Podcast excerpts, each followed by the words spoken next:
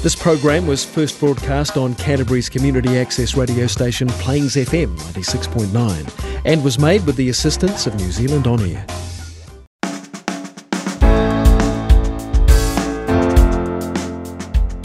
Kia ora and welcome. This is Garden of Sound brought to you with thanks to Mint Finance, business loans made easy. Today on the show, Steve Driver. Originally from the UK, Steve started his New Zealand musical career on the Christchurch club and pub circuit. And with the support of family alongside him, he made the move to Australia and soon found himself in a hit rock band, Bang the Drum, touring extensively and supporting some of music's biggest names. But the times changed, and so did Steve, moving back to Christchurch to continue a successful career as a singer and entertainer.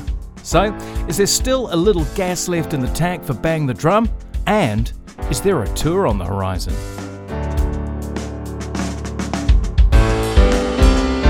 This is the Garden of Sound interview with Steve Driver on 96.9 Plains FM.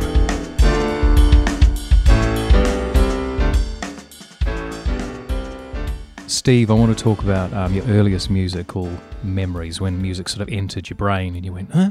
What's that? Probably in childhood, uh, growing up in England, the uh, BBC radio was constantly on in the house, and there was always themes for all those shows, and they stick in your head. As soon as you hear them, you, you're sort of transported back in time. What's the most notable thing that you can sort of remember program? Probably themes from The Archers mm-hmm. and all those sort of shows. There was comedy shows, and um, you know the the rest of the time it was mum and dad's record collection, you know, because we constantly had music playing somewhere, and it could be anything from you know 40s, 50s, and to the early 60s, sort of thing. Any particular artists that sort of stand out for you? Well, most of it, I, I loved all of it, but I think the first time I was sort of aware of the excitement of uh, pop music was probably the Beatles, uh-huh. because it was uh, growing up in the early 60s in England, you were pretty much, um, you know, blasted by the Beatles. It was all about the Beatles. Every headline was about the Beatles. Mm. And their music kind of popped out of the radio very, very strongly. Do you remember what your mum and dad's uh, feeling towards the Beatles was? I think they were like okay with it because they were fairly hip uh, for their age, as it were, because they, they grew up in the 60s and they were sort of probably more rock and rollers and that sort uh-huh. of, and even wartime music for them because they were another generation. But I think to them it was all part of whatever was going on, the scene and the music, and let's let's have a listen. It's uh, it's interesting. Did that sort of like give you a give you an idea that you wanted to sort of emulate that or do that? Just that excitement aspect. Um, I guess uh, most kids would sort of think about doing it, but not not seriously. It's like it's part of your life, and and at the time I was learning piano and violin at the same time, so that was a totally different you know, it was still music, but it was nothing to do with the Beatles or pop music. It was just very classical sort of stuff. So, was that based um, at your school or are these lessons outside of school? No, I had lessons at home. So, I had piano and then uh, violin at the same time. So, I was five years old, which is pretty wow. much too young because I got to the stage where I really resented it. I'd rather be playing football with my friends than, um, you know, and it didn't make much sense to me because I was playing tunes that didn't mean anything to me. And who did you support back then, football wise? Ah, now, so my local club was Watford. Yes. And um, my dad took me down for a game I can remember. And back in those days, there were four divisions, and they were in Division Four, and it was a pretty crappy football field, I have to say. It was very cold, and I do remember seeing them being beaten by I think it was Bognor Regis or something, like 1 0. Yeah. So it wasn't particularly uh, exciting stuff. There's nothing wrong with Watford being a Palace supporter. Oh, of course. Well, I'm not going to get into that because uh, you know I don't follow it as much as I used to. I mean, when I was living there as a child, football was everything. It was always on the radio. It was always on television. But pretty much that the heroes of football or the heroes of the, the music world, they were all they were all stars. So did you start to sort of see actually this is something I really want to do?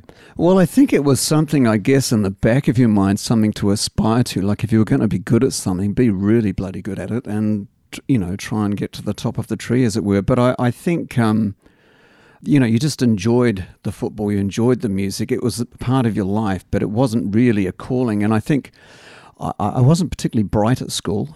Things sort of went by me. I don't know why. I couldn't absorb it. I was always looking out the window. And most of my reports were uh, Stephen is easily distracted. So, um, yeah, I guess it's the sort of dreaming daydreaming all the time, which is probably more of a creative uh, brain, I guess. How did you find yourself in New Zealand? Well, back in the 60s, uh, New Zealand was very short of uh, tradespeople, and my dad was a, um, a printer. So, um, Canada, Australia, New Zealand were all looking for tradespeople. So, we had the choice of three destinations, and my dad uh, chose uh, New Zealand, which was fantastic because I'm, I'm so glad he did.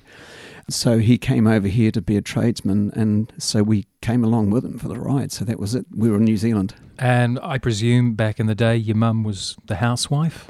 Pretty much. She did have secretarial work, so that was her skill. Yeah. Um, yeah, and then we had to basically go and uh, go to school and um, learn the ways of a new country, which is, when you think about it, New Zealand is an English speaking country, but if you come from England, uh, back in those days, it was quite a foreign place. You know, there was even the accent. I couldn't quite understand what people were saying. Sometimes, you know, like just slang words, you go, I don't know what that means. Unless you turn on the NZBC yes. and you've got the very British pronunciation. I know, it sounds fantastic, doesn't it? When you see those old reels, you think, my God, what were they thinking?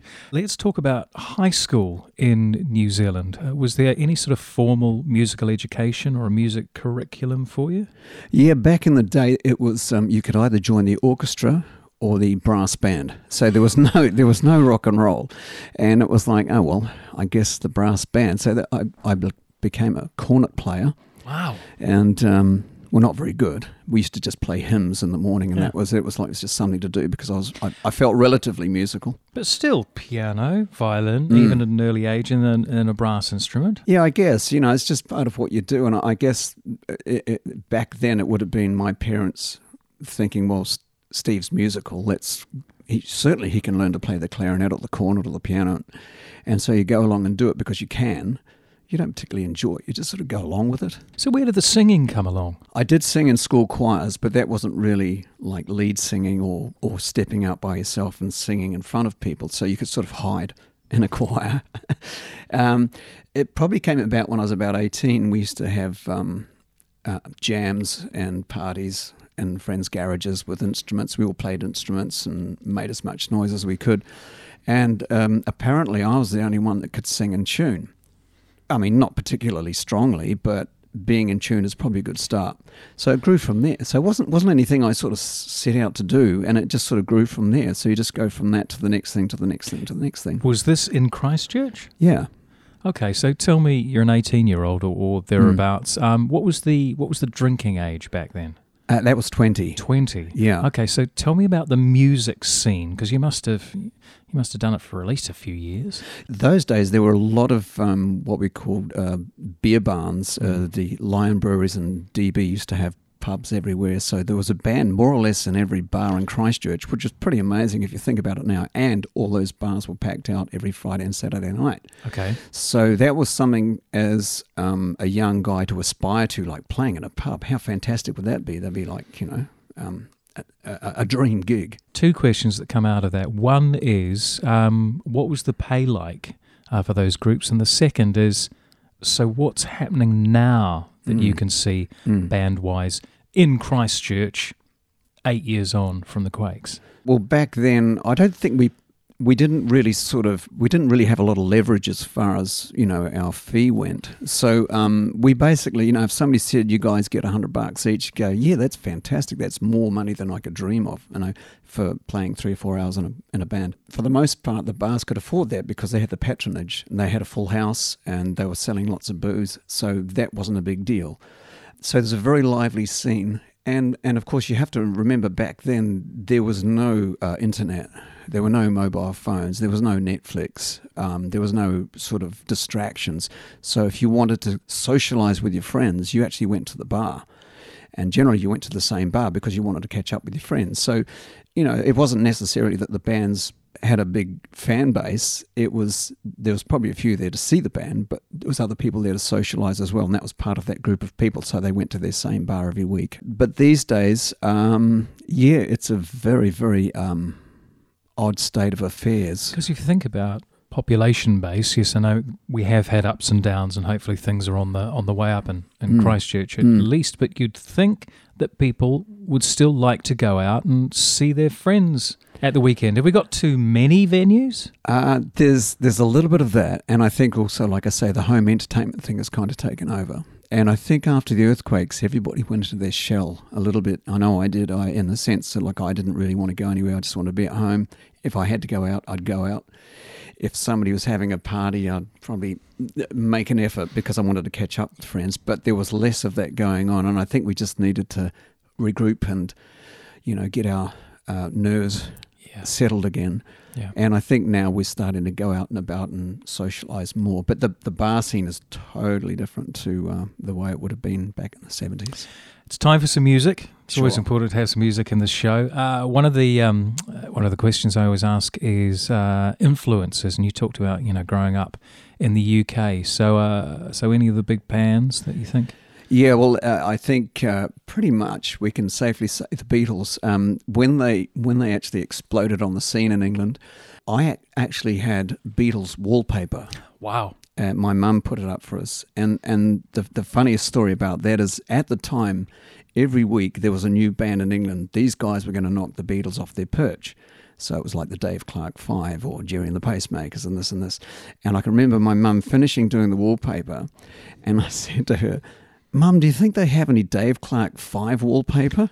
So it kind of went down pretty badly, but the Beatles maintained and they just they just kept going and they were just um, such a big part of our lives. What Beatles track would you like to play? Well, uh, it's not a, uh, necessarily the most musical piece, but I want to hold your hand because I can remember as a kid these songs, their first songs were, were very simple, but they just they just almost seem to uh, explode out of the radio. They just sound so lively and so exciting uh, compared to a lot of the stuff that we were listening to at the time. Amazing.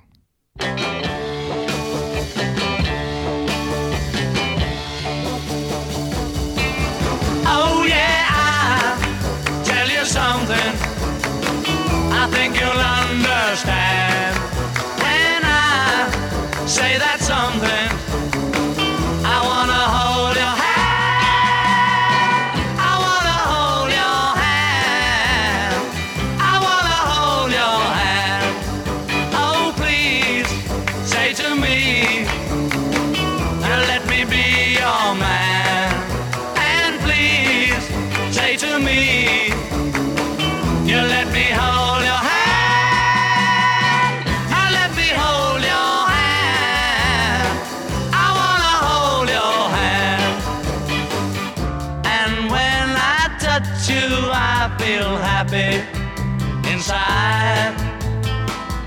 It's such a feeling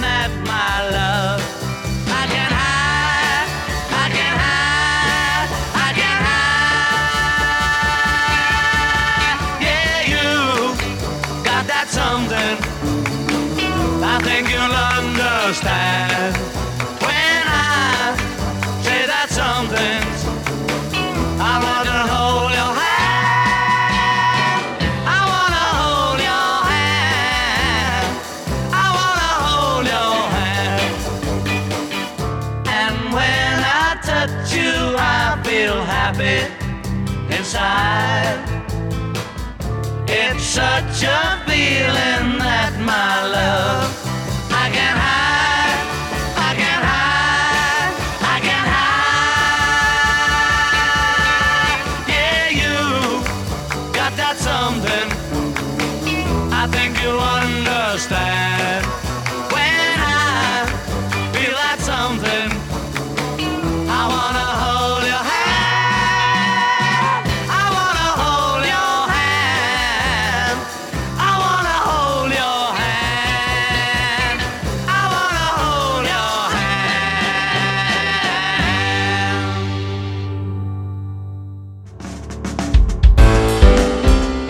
This is the Garden of Sound interview with Steve Driver on 96.9 Plains FM. Hey, my sisters and brothers, it's Brad from the Butlers and the Singlefin Mingle. If you're looking for a top notch screen printer for your next big shindig, then go down to see James at Against the Grain Screen Printing. He's been printing out t shirts and merch for the Mingle for many, many moons. He's an absolute ledge and he's one of the few qualified textile lords in the city. So get down and see him, you're guaranteed a great price and a mean result. Check him out on the World Wide Web, atgscreen.co.nz. That's atgscreen.co.nz. This is the Garden of Sound interview with Steve Driver on Plains FM 96.9. Um, Steve, it's time to talk about concerts and, and gigs and things as, as a young person. I'm not sure whether this might be the United Kingdom or New Zealand. What's the first big gig you remember? When you're 18 years old or 20 years old, every gig is a big gig. You know, so whether you're playing in a bar or, or at somebody's party, it's exciting, you know, because you're performing in front of people and with a bit of luck, they'll like what you're doing. So, um, yeah, I guess progressing from playing school halls to um, youth halls to playing in a bar to, to going on a touring circuit. So you gradually work your way up to to um, you know bigger events. But but to me, every, everything at that time was so exciting. Any um, support acts during that time? Uh, yeah, well, I've in Australia in the '80s, we, we toured a lot with with uh, with big acts um, because that was a way of um, you know selling a record and getting out in front of people. So we we did the Australian tour with Fleetwood Mac, uh, tour with Eric Burdon, the Divinyls, Jimmy Barnes, uh, any number of those sort of '80s stars. And this was with Bang the Drum. Yes. Okay, so uh, you've had enough of New Zealand and doing the pub circuit, and, Mm. and you decide Australia. Yeah. Um, tell me about getting over there and getting into the scene. Well, you know, when you're young, you just kind of get up and go. You know, when I first joined a band, somebody, you know, said, you know, we, we're going to get a van, we're going to put gear in it, we're going to tour New Zealand. You go, okay. You don't, you don't say, "Yeah, how much are we getting? Where are we staying? Can I have some detail, please? Because when you're young, you just go, that sounds fantastic, and we'll sort out the details later. Um, but that was more or less the same uh, as my trip to Australia. It was like, I'd like to go and check out Australia now. And it wasn't really uh, probably a lot of thought or planning went into it. I just knew that there was a great music scene over there. So my wife very kindly came with me and thought, well, we'll, we'll start a new life. So we basically landed in Melbourne with, um, you know, um, three or four hundred bucks. Yeah. And um, yeah, took it from there and just uh, managed to, um, you know, fi- find our way as you do. Okay, so contacts wise, was it a case of looking around notice boards or picking up the, you know, trade and exchange or whatever? How did that music side come about?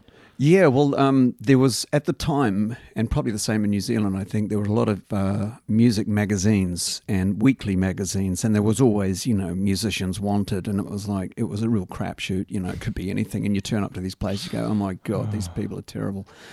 But um, yeah, so you basically audition, and um, I found a band in Melbourne that I really liked, and it was just playing bars and clubs, and they were starting to write original material, and we got to record a couple of those as demos, and um, yeah, it was a lot of fun just finding out how it works. Who I didn't know a lot of the artists there in Australia because back at the time. You know, you have to imagine there is no internet. Yep. And so um, I sort of knew a couple of names here and there because they were more mainstream acts, but because you're turning up um, in a brand new country, so I'm, I'm getting introduced to all these people. I don't know who they are, so I'm probably not offering them enough uh, honor as I talk to them because, uh, you know, I, I go and I ask them, who's that guy? And they say, oh, that's a so and so. Didn't you realize you were talking to so But in a way, that's a good thing because, you know, we all do the same thing at It the end of the day. It is, and it's it's kind of nice, but it's nice to look back on and go, "Wow, I met that guy," and Yeah. you know, and we just had a conversation probably about something really mundane, Yeah. because I didn't I didn't really have have the appropriate reverence Mm. when I was talking to them. Okay, so knowing what you know now and looking back to when things started sort of progressing in the right direction with Bang the Drum, Mm. anything you'd say to, to young Steve? yeah, I would say enjoy it more because I think it, you Enjoy get- it more. This is Yeah. the 80s. Yeah, but I, mean, I, I mean, I did enjoy it, but I, I, but at the same time, because there's so much sort of it, because the a lot of the business is kind of bewildering, you know, because you're not really switched on to that stuff, and people say, "Oh, look, look, we'll- worry about that later. We'll just tuck it away," and you go, "Yeah, but I haven't really looked at that. I've signed this thing. I'm not really sure." But but at the same time, you're being offered a deal, and you can either take that deal or not take that deal. So that was your choice. So generally speaking, um, the deals weren't so good, Mhm. but it was the only way to um, you know get ahead. Um, now, both your sons uh, are musical. Um, Yep. I went to broadcasting school with Nick. Yes. Um, and then we've got Tim, who alongside um, H, are part of Dillustrate. Yep. Obviously, probably doesn't want Dad looking over his shoulder, but have you sort of been able to help Tim with a few decisions? Well, I haven't. I've sort of been quite hands off because they're they're really bright guys and they've really got it sorted out. And it's a whole different way of doing business these days. So I wouldn't even begin to uh, pretend to understand how it works these days. Uh, so I, I think the guys they're they're in good hands. They're they're they're very capable. They know what's going on, and and I guess sometimes it's hard for um for me to adapt to the modern ways of doing things because there was a set way of doing things. You got a band, you toured, you did this, you did that, and it's not that anymore. You know, it really Are isn't. you talking about perhaps releasing of an album or maybe putting singles out there or things along those lines? Yeah, yeah. I think it's um, there's a lot more um, internet stuff, you know, that you have to be savvy with, and um, you know, all of that stuff was taken care of uh, uh, back when I was doing stuff, and that's a good thing and a bad thing because you don't know what's happening. But at the same time, all you've got to do is go out and sing. Uh, but the the guys now, if you're in the band, you really have to have all the bases covered. You have to know all about the business and understand it. This is the Garden of Sound interview with Steve Driver on 96.9 Plains FM.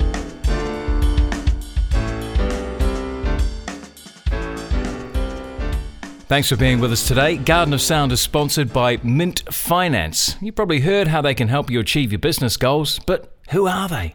Well, Mint Finance is part of the One Partner Group. It's owned and operated by New Zealand entrepreneurs Sam Kavanagh and Amos Bambury, two well known industry leaders with a proven track record for creating great borrowing experiences and helping clients with smart lending decisions. Since 2014, the One Partner Group has facilitated over 185 million in lending and has worked with over 13,000 borrowers. More importantly, they're looking forward to helping you with your business needs. You can find out more today by calling 0800 666 023 or you can visit mintfinance.co.nz.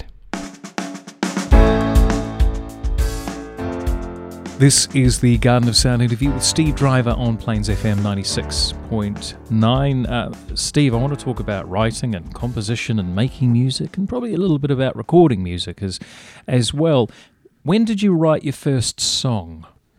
Uh, that would have been uh, probably in the 80s in Australia. It hadn't occurred to me uh, until then that perhaps I should um, have a crack at songwriting.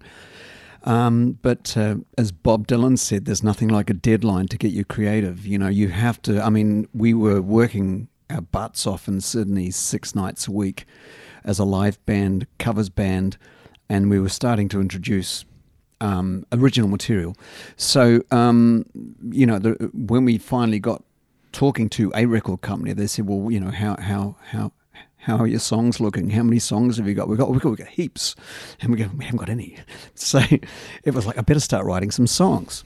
So um, yeah, I was sort of thrust into it. Really, I never felt the urge to do it. I was a bit lazy, I guess. Never felt the urge to perhaps communicate an idea or express yourself in that way? Yeah, yeah, but it sort of came later. I think I was so caught up in just being um, a live singer, playing rock, and you know, just partying, more or less. It's Yeah. like treating it as a as a way of entertaining myself and other people. The the the writing and the creative side didn't really occur to me till later, and perhaps I wouldn't have been equipped enough to have uh, put anything together. Maybe I maybe if I was pushed into it, I, I could have done it. It's one of those things, you know.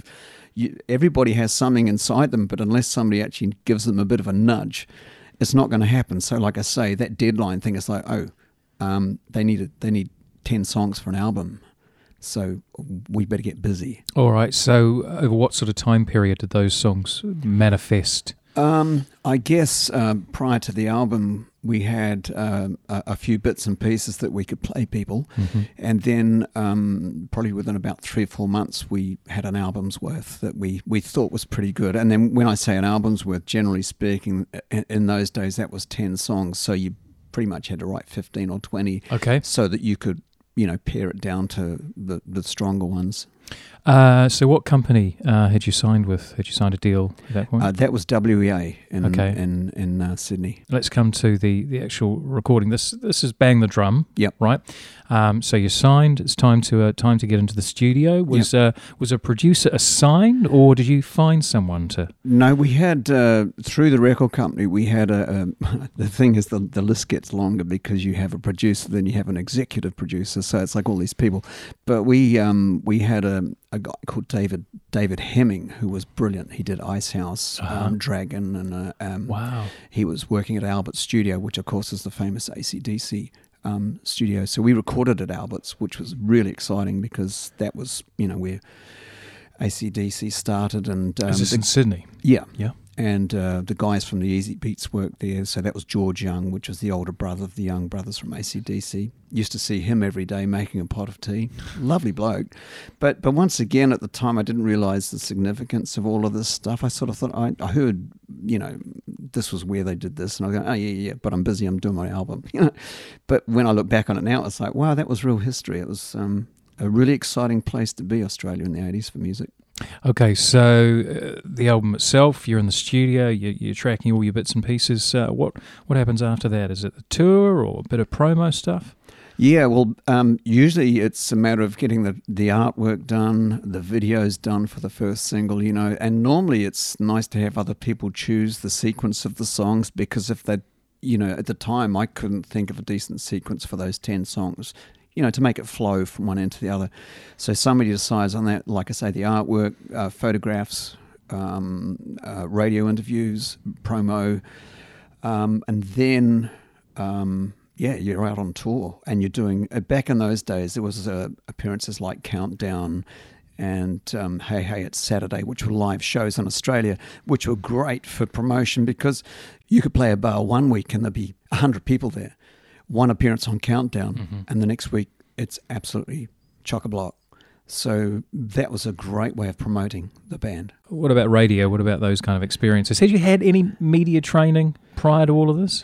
No, well, that's the crazy thing, you know, because suddenly you're supposed to be this really, um, you know, outgoing, um, you know, entertaining, um, uh, interesting guy uh, to talk to on radio or TV. And so we used to do, um, uh, we used to call them talkies or radio, and and uh, you do that at the record uh, company's office, and so you'd have a whole list of um, you know places that you were calling at a specific time, and then you would be asked questions, and it could be any kind of radio station. So you really didn't know what was going to happen, and as soon as the phone picked up and this guy was sort of um, you know talking to, you, it's like you were on air. Yep. So, um, because I hadn't had any media training, you kind of bluff your way through it. Yep. You know, you kind of think, well, I've got to be confident, and I've got to sound like, you know, um, I'm, I'm this really interesting person from this Yep. rock band. So, yeah, you kind of, you know, like what they say, you fake it till you make it. You know, and, until you get more used to it, so that after a while, you get you get your um, you know, you get your spiel on. You Yeah. you know what to say, what you need to say. Um, uh, and um, you have basically you really need to be have everything written down Yep. because when you were asked questions about specific times or dates or this or that, it's like well you really had to have it. That you couldn't really be umming and ahhing and um, well I, I can't tell you that. Yeah. yeah. So it was it was a big learning curve, like all of that. So tell me about the arc of Bang the Drum from from starting. Sort of how did the um, how did the band go? When did it wind up? Uh, well, the band actually started in Tasmania as a band called Shifters. We were pretty much a hard rock band. And then we moved to Sydney and we were playing six nights a week, really working hard. And that sort of grew into um, Bang the Drum. And uh, then we started uh, talking to record company people. And then it was like, we kind of changed our style to suit the time. I think we could have carried on being a hard rock band, but I think they were looking for more of a commercial band, which is really hard because you're being shaped by, you know, the outside world, really. From what you'd spoken about before, it sounded like you had, apart from writing the songs, Mm. and even then, very little creative control over who you were. Uh, yeah, I guess so. It's that, I think what it is is just that lack of experience because I knew how to sing, I knew how to perform, we all knew how to do that, but you sort of figure that the other people in the industry are the experts. Yeah. So you, if they say something, you think, well, that must be what we do. We must, you know, perhaps we have to write something in a more commercial vein. So you are guided by these people, and because I, I guess you're still struggling for your own personality, you haven't really got your own um, i- i- image in your head of who you should be. So other people are basically dictating perhaps or giving you ideas or, or, or trying to create some sort of um, you know way forward for you to, to, to make it as it were So, digging into Steve's wisdom pile, as we did in the previous section of the show, Yeah. again, advice for young people. How do they sort of forge their own path? Anything that you could say that's not going to bite them in the bum, that's Mm. still going to get them work? Any? Well, I, I think these days uh, you are able to create your own path more because perhaps there is less influence uh, initially. So you, you basically write the way you want to write, you do the things you want to do because you can release them as yourself. So you don't need to necessarily go through uh, a record company or this initially. So you are being pretty honest and open about what what you're releasing, you know, warts and all, because there is there is a, a thing you have to learn. There is an editing process with anything. There is a way of polishing something. You know, I mean, i- i- when I first started writing songs, I figured it would be verse, chorus, verse, chorus, middle eight, Yep. double chorus out, and it was sort of like a pattern. You know what I mean? Like it's It- it still is, well, it, it? it probably is the formula, but I, I didn't feel like I knew enough about the industry. You know, like I knew enough about playing live and being in a bar band. That's probably what it is. You're a bar band. That's what you do. You found out how that works, and now you're going to take it to a bigger audience. Yeah. And perhaps a bar band isn't quite enough for people, or perhaps it's not perhaps focused enough. It's not, you know, you've got to make things really simple for people if they're going to listen to it. So, you know, you've either got to be a pop band, a rock band, or a funk band. So there's that kind of channeling. When you get into record companies, it's like, well, we need to fit you in a pigeonhole. What are you? You know, are you hard rock? Are you this or are you that? Are there any labels that you can think of who don't ascribe to that way of doing things? I can't uh, think of any um, offhand, but I do know that record company personnel is a big part of what happens. I mean, we we we signed with Warner's, and uh, within you know six months, a lot of those people had moved on to other companies or this, you know or, or other areas of, of, of music work. So all the um, you know the the relationships we'd struck with people who were good friends or liked our music changed. Suddenly, you had to sort of form a relationship with somebody else, and they might go, "I hate this band." Yeah. I don't like their music, and suddenly, That's you know, hard. yeah. So it's all of that stuff. So it's not necessarily just a record company; it's the people in it. You know, you you really need to have somebody on your side. Did that happen to you? Uh, initially, we had we had people on our side, and it was working really well. And it's that old adage, you know, when we when we released our first single, you know, we collectively, the record company and the band, had a hit. The next single was a reasonable hit, so we had a hit again. And the next single didn't fare so well. Oh, you guys didn't do so well this time. So suddenly, suddenly you're on your own. It's like, oh, okay. So it's like fair weather friends in many ways, you know. So it's it's a tough business. Be great to hear a track from Bang the Drum. Sure. Um, any anything particular you want to pull out? Yeah, I think um, we should play "Stay Forever." This uh, this was one of our probably first three singles, and this song ac- actually uh, got into a, a movie soundtrack, which is fantastic. What So- was that movie? That was a song called "The Big Steal," which is an Australian movie. So um, I actually went to the movie specifically to see the song and the track, and it was really exciting. I took Yeah. my wife, and we had a night out. We sat there anonymously, and Yeah. not that anybody would have cared, Yeah. being Australia yeah. um, and and watched the movie and heard the song. It was like, oh, this is fantastic. And we sat through all the credits as you do because everybody else has left. And you see that, and it comes out on a soundtrack. by- So, so apart from being a single, it was actually a, a movie soundtrack, which was quite exciting for us.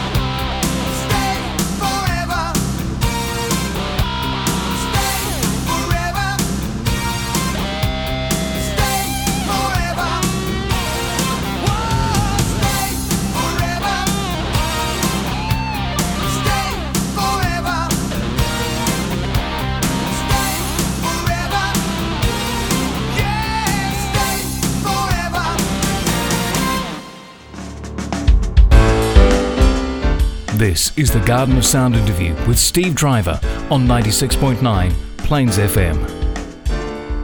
Have you tried Taha Sparkling Tonic? It's made right here in New Zealand from the best natural ingredients Manuka honey, organic ginger, and kawa kawa. The medicinal benefits of these three are well known, but when they're combined, you get a healthy taste sensation that's out of this world! Fortunately, you can buy Taha right now from supermarkets, cafes, and bars all over New Zealand. Find out more at taha.nz. Taha, it's where you belong. This is the Garden of Sound interview with Steve Driver on Plains FM 96.9. Uh, we just heard Stay Forever, which is a brilliantly produced track. Um, that, what was the name of the movie that that appeared in? The Big Steal. The Big Steal. It's an Australian movie. Yeah, it's a very, very good movie. Actually, it's. Um, I, I love Australian movies. They've got that sort of a down home, Yep. um, sort of uh, rustic feel about want to say them. gritty. Yeah, they that kind are. of They, they are. Yeah, Yeah, honest. Yeah, that's the word. And uh, similar but different to New Zealand, I guess. That's Yeah. Australia and New Zealand to a T. sure. Um, what would be your best musical memory? You know, that's a really tough one because I, I guess uh, there's just so many um, th- things that don't occur to you at the time, how significant they are. Um, I guess a big moment for me was going on um, and supporting Fleetwood Mac for the first time because we were playing in a big um, stadium. It was, uh, I think, it was Brisbane Entertainment Centre, which is huge. And um, the thing was that um, I didn't expect that we were going to meet them or see them or anything. And it, the, I remember the whole night. It was very exciting because um, we were in our dressing room and we were just sort of waiting for things. And then we heard the singing from the next dressing room, and it was the guys warming up. And you just hear these voices, and you go, ah. that's them. I can hear the whole band. I can hear all their voices. And after that, um, I said to the guys, like preparing them for this gig, I said, "Look, I've I've done a I've been to a lot of gigs where they've had a, a support band, and for the most part, there'll be hardly anybody in the auditorium.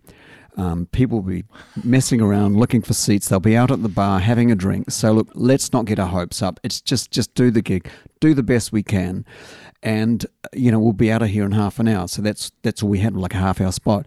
So interestingly, we're we're sort of at the back of the stadium, and you sort of have this long walk to the stage, and it's quite daunting because we've been playing in little pubs and bars where you're sort of quite intimately packed together. You can almost talk to each other while you're playing, but because it's such a big stage, we're all spread out, and it's a very very foreign feeling. It's like wow, this is this is a stadium. This is huge. I've got to make use of the stage and make myself look interesting, and and sound interesting, and so as we're walking up the ramp towards the thing, we hear the announcement, ladies and gentlemen, would you please welcome Bang the Drum? And there was this roar and all this applause, and the light, house lights were down because I thought the house lights would be up because people are still trying to find, Find their, their seats.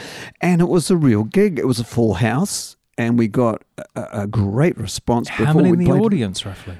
I'm not sure how much those places hold. We'll have to do some research, but they are big, big venues. The same as we uh, played the Melbourne Tennis Centre with them and the uh, Sydney Entertainment Centre. So you toured with them? Australian tour, yeah. Wow. Mm, so it was like I, I've got a quite a number of dates we did with them, and um, got to hang out with them, and and they're lovely folk, really lovely folk. And I was, it's funny because I'm just about to go up and see them again in Auckland with Neil Finn, Yeah. and um, I remember just saying to my son a couple of weeks ago, when, when when I toured with them in the '90s, I figured that was their last hurrah because they were getting a bit old, and um, and they're still here, and it's amazing. I mean, the songs just last forever. So what's on the what's on the horizon? Any more bang the drum? Possibly. I know it was a wee while ago. Well, I get back to um, Australia um, usually once a year. I go to Tasmania and I play in a band called Shifters, which was our initial band. And we do a couple of gigs down there, a couple of concerts. And I love doing that once a year, uh, getting together with people that, you know, we know and love. And um, I think 2020, I, I think we're just starting to talk about a Bang the Drum tour of Australia. Uh, but um, it's it's it's in the initial stages. It's one of those things. It's a conversation at this point, but I always know when that conversation starts, it's going to lead to something. So I'm kind of bracing myself for that. So that'll be a lot of fun. Keeping yourself in shape is a is a big thing. Now there was a few high notes, a few B's and C's in that Yeah. that song Yeah. we heard. Um, so what are you doing vocally these days? What kind of stuff? Well, I'm still out there singing and I'm gigging. Uh, I, I sing in bars, I sing at weddings, I sing corporate events and that sort of thing, whatever it takes to survive as a musician. So, you know, singing every week is, Yep. is definitely a way of keeping those high notes. I don't have, um, so far, any problem with those high notes. And um, I haven't had to ask the band to detune at any point. Uh, Yeah. So I'm quite proud of that. Yeah. Um, but I guess, you know, there, there will become a time when I think you have to say, you know what, I can't sing those anymore. Yeah. Can we do a more of a cabaret version? Yeah. Is there anything um, uh, in Christchurch or New Zealand that you sort of haven't yet done in your many and varied career that you think, yeah, actually, I'd like to give that a bit of a nudge? When I came back from Australia, I in my in my head, I'd more or less, um, you know, retired from music because I didn't really understand uh, how to make a living as a cover musician. Um, I was invited to sing at the blues bar with some old friends, and I, I went down, and, I, and suddenly it occurred to me I didn't know any of these songs. I didn't know any blues numbers really to sing. So it was like I've just been doing my original music for the last few years and doing my own thing. So I had to sort of adapt to being, um, you know, a cover singer again. So that was a whole new skill. It was almost like going backwards again. So that was a big, big learning thing for me to do. So if I wanted to keep singing or be involved in music, I had to learn to adapt to a local way of doing things. Uh, aside from the music, is there any kind of music mentoring um, that you do? I did uh, very briefly work at the um, Polytech uh, on the pop rock course, but my problem is that I'm not a technically ch- trained singer or musician. I'm a self-taught, so I can probably help people with uh, you know the practical side of things. You know, you you you have a certain um, uh, way of doing things. Even if you'd stayed in Christchurch, you would play in a bar, you'd play in pubs, you'd put a rock band together, and you'd make a living somehow that's all changed. And so if you're in, you know, if you're from my era or, or my age group, you know, it's that old adage, you know, adapt or die. Yeah. And it's like, well, it, doesn't work like that anymore. So you have to find a way to perform that works for everybody. I mean, you, we, we can't go on and do the same thing we've always done because that will only appeal to people of your own age, and they don't go out anymore. Yeah. So, yeah, it's a it's it's very tough. Steve, it's been amazing to have you on Garden of Sound. Thank you. Um, I've known you for, well, known of you for, for many, many years. You even helped me out in RockQuest years ago. Um, is there a last piece that you'd like to take us out with uh, today? Another, perhaps another Steve track? Yeah, I'd um, I'd like to play a, a track from the Driver album, which was um, when Bang the Drum uh, finally went to the states. We recorded as Bang the Drum, but the um, the US company didn't like the name Bang the Drum. Evidently, it meant something else, and I've since found out what that is. And it's like, oh, I understand that. So they changed the name to Driver. So this is a track uh, by Driver. And it's one of the probably uh, lesser played tracks. So I thought we'll give it an airing. Why not? Steve, thank you so much for being on the show. Thank you, Ian.